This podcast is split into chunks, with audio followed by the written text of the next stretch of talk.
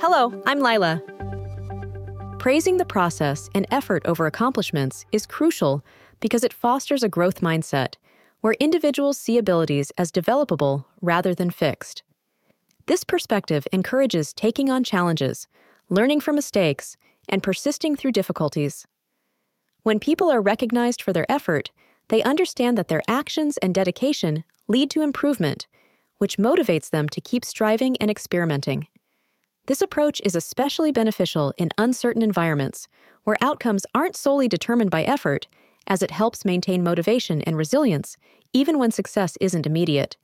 By valuing the journey and the hard work put into tasks, leaders and educators cultivate an environment where continuous learning and adaptation are rewarded, laying the foundation for long term achievement and innovation.